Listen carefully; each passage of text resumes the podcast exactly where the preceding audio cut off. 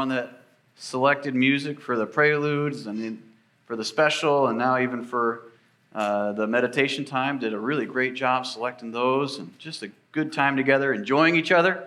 And I hope that I, I, I truly like this is the most fun I have is coming to church. You know, I truly enjoy it. So I hope you do too. I hope that you're already glad uh, that you came out today. We're going to be in Mark, Mark chapter 12 this morning. Mark chapter 12. There was a man who was on vacation. He was strolling along outside of his hotel, and suddenly he was, his attention was grabbed by some commotion, and there was a, a mother kneeling in front of her child, and he's discerned from everything that was going on that the child had swallowed a coin. So without hesitation, the man ran up, grabbed the child by his heels, turned him upside down, and shook him, and the coin fell out. And the mother said, Oh, thank you. You, you seem to know just how to get that money out of him. Are you a doctor? And he said, No, ma'am, I'm with the IRS. oh, it's that time of year, isn't it? We get un- we're not real enthusiastic about paying our taxes. But isn't it fascinating? The Bible says when it comes to giving to the Lord, we are to have a joyful, cheerful heart. He's given us every good thing we have, and it's good to give to Him. Giving is a very biblical topic. Money is a very biblical topic. Did you know that in the books of Matthew, Mark, and Luke, one out of every six verses deals with money. The Bible has a lot to say about money. Out of the 29 parables that Jesus told, 16 deal with a person and his money. Money is a very biblical topic. Giving is a biblical topic. And the Bible has a lot to say about giving. We've looked at several different things. We've looked at how we are to be excelling, abounding in the area of giving according to God's grace. We looked at uh, last, last week, we looked at miraculous giving, how the widow was willing to give uh, her last meal because God commanded her to give. And we looked at that in both the morning and the afternoon service. This morning, we're going to look at the motivation of giving. There is a story in which someone's offering turned Christ's head. It caught Christ's eye. And we find that in Mark chapter 12. Mark chapter 12, verse 41 says, And Jesus sat over against the treasury and beheld how the people cast money into the treasury. And many that were rich cast in much. And there came a certain poor widow, and she threw in two mites, which make a farthing. And he called unto him his disciples and saith unto them, Verily I say unto you, that this poor widow hath cast more in than all they which have cast into the treasury. For all they did cast in of their abundance, but she of her want did cast in all that she had, even all her living. In this account, there's a giver that catches Christ's eye. Many people were giving at the temple that day. Many were throwing their offering in, but only one person received Jesus' commendation that day, and it's this poor widow. And there's a truth in this passage that may or may not have occurred to you yet. And it's right there in Mark chapter 12 where it says, And he beheld how the people cast money into the treasury. Jesus watches your giving. Jesus watches, he observes our giving. He's the Alpha and the Omega. He sees all that there is, he knows all there is to know, and he pays attention to your giving and he knows your motivation for giving. He sees in particular the heart of your giving. And I wonder this morning, as we look at this example and what Jesus had to say about it, I wonder are you a giver that catches Christ's eye? If Christ, this is just a sobering thought, if Christ commented on your giving, what would he say? What would he have to say about your giving in particular? Are you prepared to open your heart this morning and, and in faith as Christ uh, teaches us about our motivation behind giving? Notice, first of all, the scene. I've got to give you some understanding of what was going on and what was happening there. In Mark 41, it says, Jesus sat over against the treasury, and he beheld how the people cast money into the treasury, and many that were rich cast in much. The setting here, the scene, is in the court of women at the temple. Along one of the walls, there would have been a lot of receptacles called trumpets because of their shape. They flared out. Nobody really knows exactly what they looked like, but along a wall, there were these trumpets that they called them, where you would put your money in and you give your offering. They may have even been labeled to indicate which uh, one was for what type of offering. For example, one commentator said that nine were for legal dues, temple taxes, and the like. Four were for voluntary contributions. So, along this wall, there would have been these trumpet like receptacles that you could drop your money in, and they may even have had labels on them to tell you what they were for. And one by one, people would walk by this spot and drop their money into those trumpets, as they were called. And notice, first of all, about Jesus, Jesus observes why they are giving. He observes why they are giving. Jesus watches our giving, He sees our hearts. It's interesting to note as one man said, the word for beheld there is the word for uh, is the word theoreo, meaning, meaning it was thoughtful observation. We get our English word theater from this word. The Lord watched it all with an eager eye, all of the color and drama, and often the play acting of the ever changing pageant of giving held his interest. He beheld, he thoughtfully observed each person that walked by and dropped their money in to those trumpets. He's watching your giving also. That principle is clear in Matthew chapter 6 that there is one that observes our giving. In Matthew 6, verses 1 through 4, it says, Take heed that ye do not your alms before men to be seen of them. Otherwise, ye have no reward of your Father which is in heaven. Therefore, when thou doest thine alms, do not sound a trumpet before thee, as the hypocrites do in the synagogues and in the streets, that they may have glory of men. Verily I say unto you, they have their reward. But when thou doest thine alms, let not thy left hand know what thy right hand doeth, that thine alms may be in secret, and thy Father which seeth in secret himself shall reward thee openly. Your giving should be observed only by your Heavenly Father, but guarantee He does observe it. By the way, this is one of the reasons that I like, you know, automatic and online giving because I don't even have to go to the offering box. It's just between me and the Lord. And I think God sees it and honors it. But guaranteed, Jesus observes why we are giving. He's the only one who can, but then he also observes what is given. He observes what is given. You got to remind, remind, remind yourself that in this day, uh, money was coinage. It was coins, it was metal. And so just imagine as the rich poured in much, the sounds that that would have made as they walked by. It'd be like, you know, going to the Coinstar machine and just dumping your jar in and hearing it go cheek, cheek, cheek, cheek, cheek, cheek. When the rich gave much, Jesus watched he made no comment.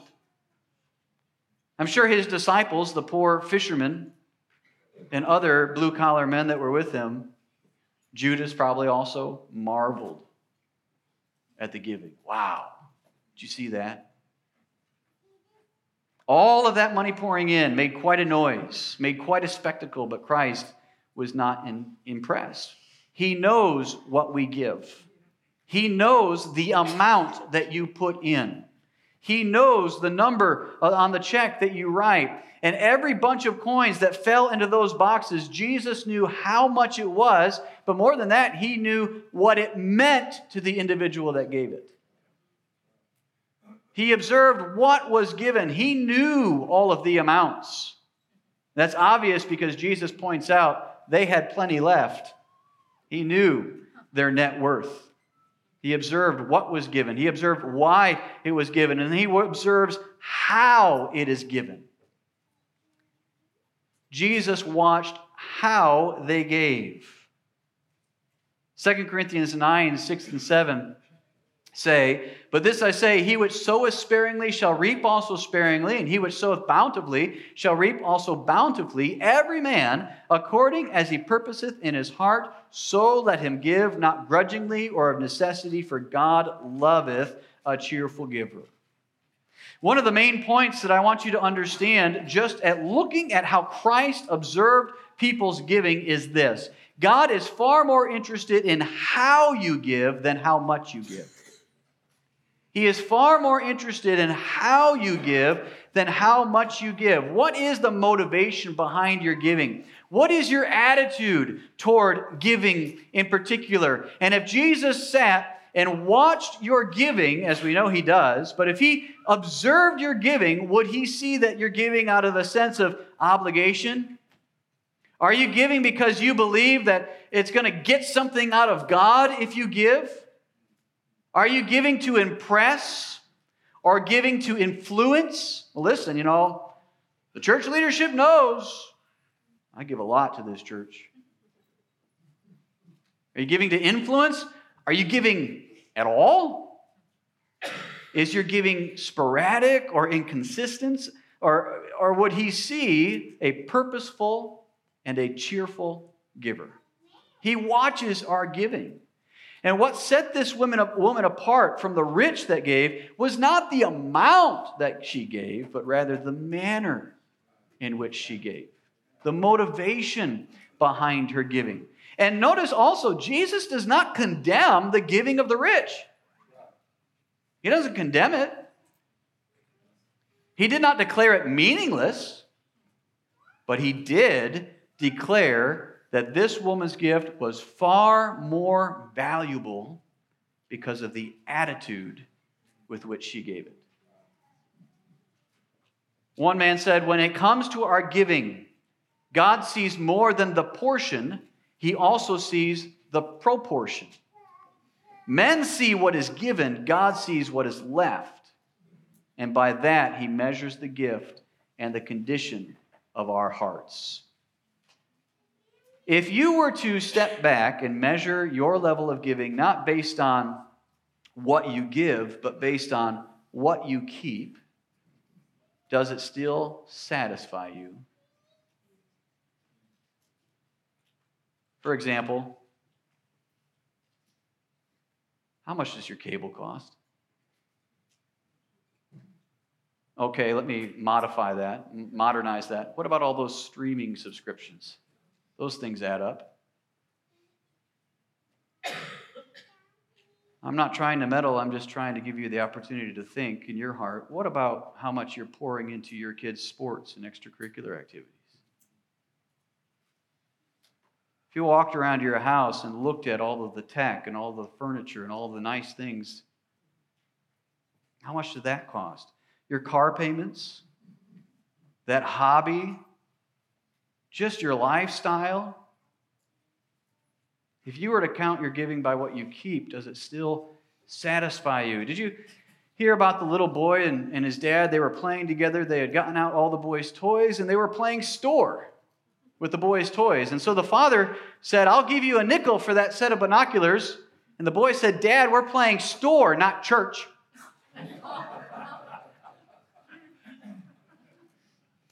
And so the question that I'm trying to ask as gently as possible, because this is something only the Lord really knows do you give with the same enthusiasm as you shop? Because that's how we can judge our giving based on what we keep. How are you approaching the opportunity to give to the Lord? He observes our giving. Just think about that this week that Christ observes thoughtfully my giving. Every cent, and not only that, he knows my motivation. And then the subject. This scene is in the court of women at the temple, at the treasury there with all of the receptacles for giving. The subject is in verse 42 there came a certain poor widow, and she threw in two mites, which make a farthing. I want to point out some things about this woman. First of all, she was a widow. We talked about this last time. This is two widows in a row here. In ancient times, it was not easy to be a widow. For example, in describing the Greek or the Hebrew word for a widow, uh, this word book said that a woman who had lost her husband, a widow, occupied a precarious position within ancient society because it was not common for women to work. The Mosaic Law allowed a Levirate marriage as protection to these women, and there's several other injunctions against taking advantage of widows in particular in the Bible, and regulations providing for them within the community. These requirements are repeated in prophetic and wisdom traditions, and accusations from the prophets in particular suggest that they were not always followed. God is said to be especially attentive to the cry of widows and he is presented as their special protector throughout the Old Testament. Women did not have a career path. They weren't able to just go out and make money for themselves. They depended upon the family structure in order to survive. And so she was a widow. And not only she was a widow, but the Bible makes it a point to point out that she was a poor widow. It says, a certain poor widow. A certain poor widow. Just to help you kind of understand just how poor this woman, woman actually was, the coinage of the day carried actual value in and of itself. The greater the value, the more valuable the metal of the coin, and often the larger size of the coin. The mite, as it's referred to here, was likely made out of bronze or copper, and according to many scholars, was about a centimeter, in diameter, likely the smallest coin ever struck and I have one, and you probably can't see it. That is one mite. It's made of bronze, it's ancient, and that woman had two. That's all she had. Everything she had. About the size of a Smartie. With that money, she would have been able to buy a handful of grapes or a reservation at the public bathhouse, but that's it. It's like a dollar or two in our money. Some Bible scholars believe that the religious leaders, in their tendency to do these sorts of things, set a minimum contribution of two mites. That anything below that you're not even allowed to give it, it's too small. And I wonder did this woman walk by the treasury in the temple and look at her two mites and think, if I'm going to give anything, I have to give both? Was she faced with the dilemma of giving it all or not giving at all? She was a, a poor widow, destitute. Notice this is obvious. She became a poorer widow. She gave all that she had.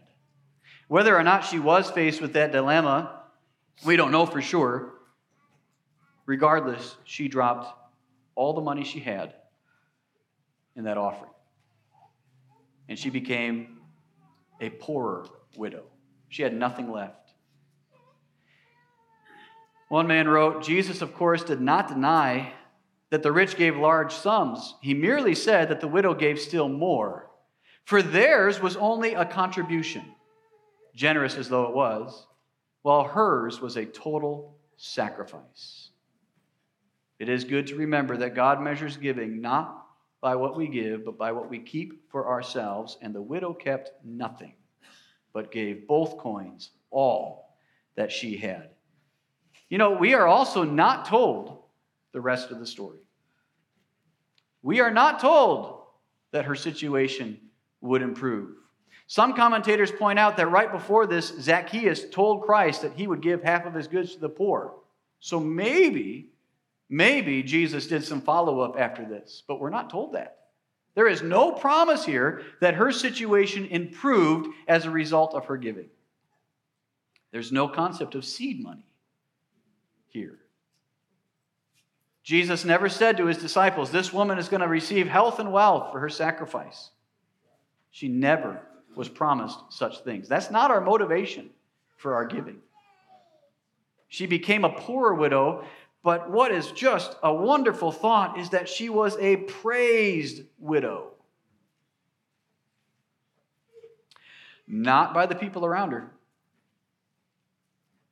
Someone in Sunday school pointed out as I said a moment ago, that all of those coins falling into the treasury must have made quite a racket and a spectacle. And someone in Sunday school pointed out, do you think that even made a noise when it fell in that box?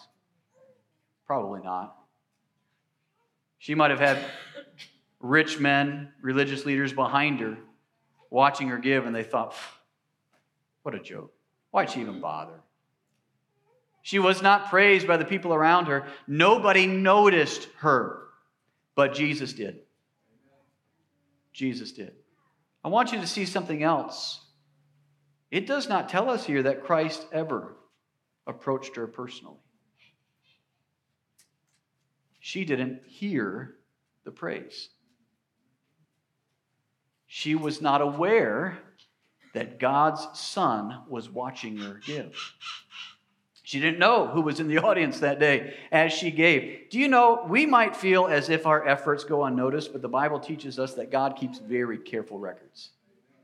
Very careful records. Galatians 6 9 says, Let us not be weary in well doing, for in due season we shall reap if we faint not. 1 Corinthians 3 8 says, He that planteth and he that watereth are one, and every man shall receive his own reward according to his own labor. In 1 Corinthians 15 58, it says, Therefore, my beloved brethren, be ye steadfast, unmovable, always abounding in the work of the Lord, for as much as ye know that your labor is not in vain in the Lord. She was recognized and praised by Christ, but not face to face, not personally. She never heard the praise. She never got the recognition for herself, but rather, she's now an example for all time of sincere sacrificial giving. This widow was the subject here, and the scene was there in the temple. And then notice the sermon that Jesus took the opportunity to preach. The sermon, Mark 12, verses 43 through 44. He called unto him his disciples. I like that. Jesus was sitting there, he saw this woman give, and he said, Hey guys, come here. I need to show you something. I need to tell you something. He gathered his disciples together. He made a point of saying, Verily I say unto you that this poor widow hath cast more in than all they which have cast into the treasury, for all they did cast in of their abundance. But she of her want did cast in all that she had, even all her living. In, her, in the sermon here, her giving was a standard. Jesus uses her as an example. Jesus uses this widow who gave just a couple of dollars, but it was all she had. He uses her as an example of giving. Is your giving something God could use as an example to others? Are you faithful in your giving? Are you intentional in your giving? Are you sacrificial in your giving? A man by the name of Robert Arthington lived in a single room he cooked all of his own meals, and he was friends with students who were in need. Yet, he gave tremendous amounts of money during his lifetime to missions. When he died, his estate was worth about $5 million, all of which he willed to missions. When they were going through his belongings after his death, they found a letter that he had gotten from a missionary, in which the missionary wrote, if I were in England again, I would gladly live in one room make the floor my bed, a box my chair, and another box my table, rather than the lost should perish for the lack of knowledge of Jesus Christ. Robert Arthington took that letter personally and made that kind of self denial a pattern for his life and gave all that he had. John Wesley once preached, Oh, leave nothing behind you. Send all you have before you into a better world. Lend it, lend it all unto the Lord, and it shall be paid you again. But he didn't just preach those words, he lived them. He was once heard to say, If when I die, I leave behind me 10 pounds, you and all mankind bear witness against me that I lived and died a thief and a robber. And when he did die in 1791, the only money mentioned in his will was the coins that would be found in his pockets because he had given the rest of it away. Her giving was set up as a standard. Christ used her as an example of giving. Her giving, Christ says, was superior. Jesus proclaims her giving as superior to all the rest. There was fortunes poured into the offerings box that day. So, what made her gift superior? It wasn't superior in its amount, it was superior because of her motives. It was her heart that was the key. Andrew Fuller illustrates this truth. It, it tells of a time when Fuller went back to his hometown to collect money for missions. And one of his contacts was an old friend, and Andrew Fuller presented the need to his friend, and the man said, Well, Andrew, seeing that it's you, I'll give five dollars. No, said Fuller. I can't take money for my cause, seeing it is for me. And he handed the five dollars back. And the man understood his point. Andrew, he said, you're right. Here's $10, seeing it's for the Lord. It's not the amount we give, it's the motive that Christ looks at. Her giving was superior to all the rest because of her heart in giving, because her giving was sincere. Sincere. The disciples were impressed with the amounts. They probably had never seen so much money at one time. And Jesus, he was impressed with the heart. The gift does not matter so much to God as the giver. And Jesus was impressed with the heart. In 1995, the news broke that an old woman, Mrs. McCarty, donated $150,000 to the University of Southern Mississippi for their scholarship fund. This 87 year old woman had been forced to drop out of school in the sixth grade to care for her family, and for more than 60 years, she made a living washing clothes for hire in Hattiesburg, Mississippi, saving as much as she could from her meager pay. She wanted others to have the opportunity for the education she never received, so she gave away the money she saved for many years. Our society values how much a person has. God values how much a person gives. And when the people gave at the temple, Christ praised the woman who cast in just two mites because of the sacrifice that it represented. Christian giving ultimately boils down to having faith in the promises of God. And this is not faith that's unique to missionaries or preachers. This is something that all of us have to practice ourselves. For example, John R. Rice tells the story of a pastor in Texas who was asked by Mr. Duke, the founder of Duke and Ayres Nickel Stores, if he believed in tithing The pastor said, Mr. Duke, I, I do believe in tithing. Well, Pastor, do you practice tithing? No, sir, I, I, I don't. I believe in tithing, but I, I can't practice it. I preach it, but I, I can't practice it. I have 13 children at home. Every time we sit down for a meal, 15 of us sit down at the table. I only earn $125 a month, $1,500 a year as a salary. I have to maintain my own horse and buggy for travel. It's impossible for me to take care of all the needs of my family out of $125 a month and have money left to tithe. So, Mr. Duke, I, I, believe in tithing. I even preach tithing, but I, I just haven't been able to practice it. Mr. Duke said, All right, I want you to give to God at least $12.50 every month as soon as you get your salary. And if you feel led to give more, you can give more. And I promise you that if you need help, I will give it to you. Just write me a letter and say, Mr. Duke, I am giving my tithe, but I miss the money. I need it from my family. I have given this much this year, and I promise that I will send you a check by return mail. Are you willing to try tithing on that basis? The pastor was excited and began immediately to tithe. And that year, God took care of all of his needs in unexpected ways, and he never had to write a letter to Mr. Duke. And this is what he thought. At the end of the year, he realized that he had trusted Mr. Duke's promise to provide for him more than he had trusted in the promises of God. He said, I have taken the word of a man when I did not take the promise of God. Now I had proven God's promises and found that He took care of me and my big family on a small salary. I found that 12, uh, $112.50 per month took care of our family better with God's blessing than 125 did without being under God's blessing. The Bible is full of examples, full of examples of people that gave. Abraham, what was Abraham willing to give to the Lord? His son. Laid him on the altar, took the knife in his hand, and was ready to give his son in obedience to, to the Lord. Barnabas owned some land, and when the church people had a need, Barnabas was willing to sell his land and give the whole price of it to the church.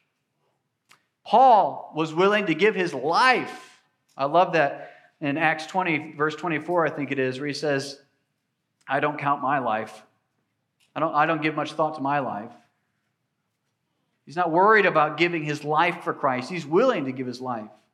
David, David, I, I don't know if I'll get to this one this, this year or not, but David, there was a point in David's life where he had to sacrifice to the Lord to, to make to make up for one of his sins, to, to stop the judgment that was coming because of one of his sins. And the owner of the land said, Listen, David, King David, I will give you everything you need.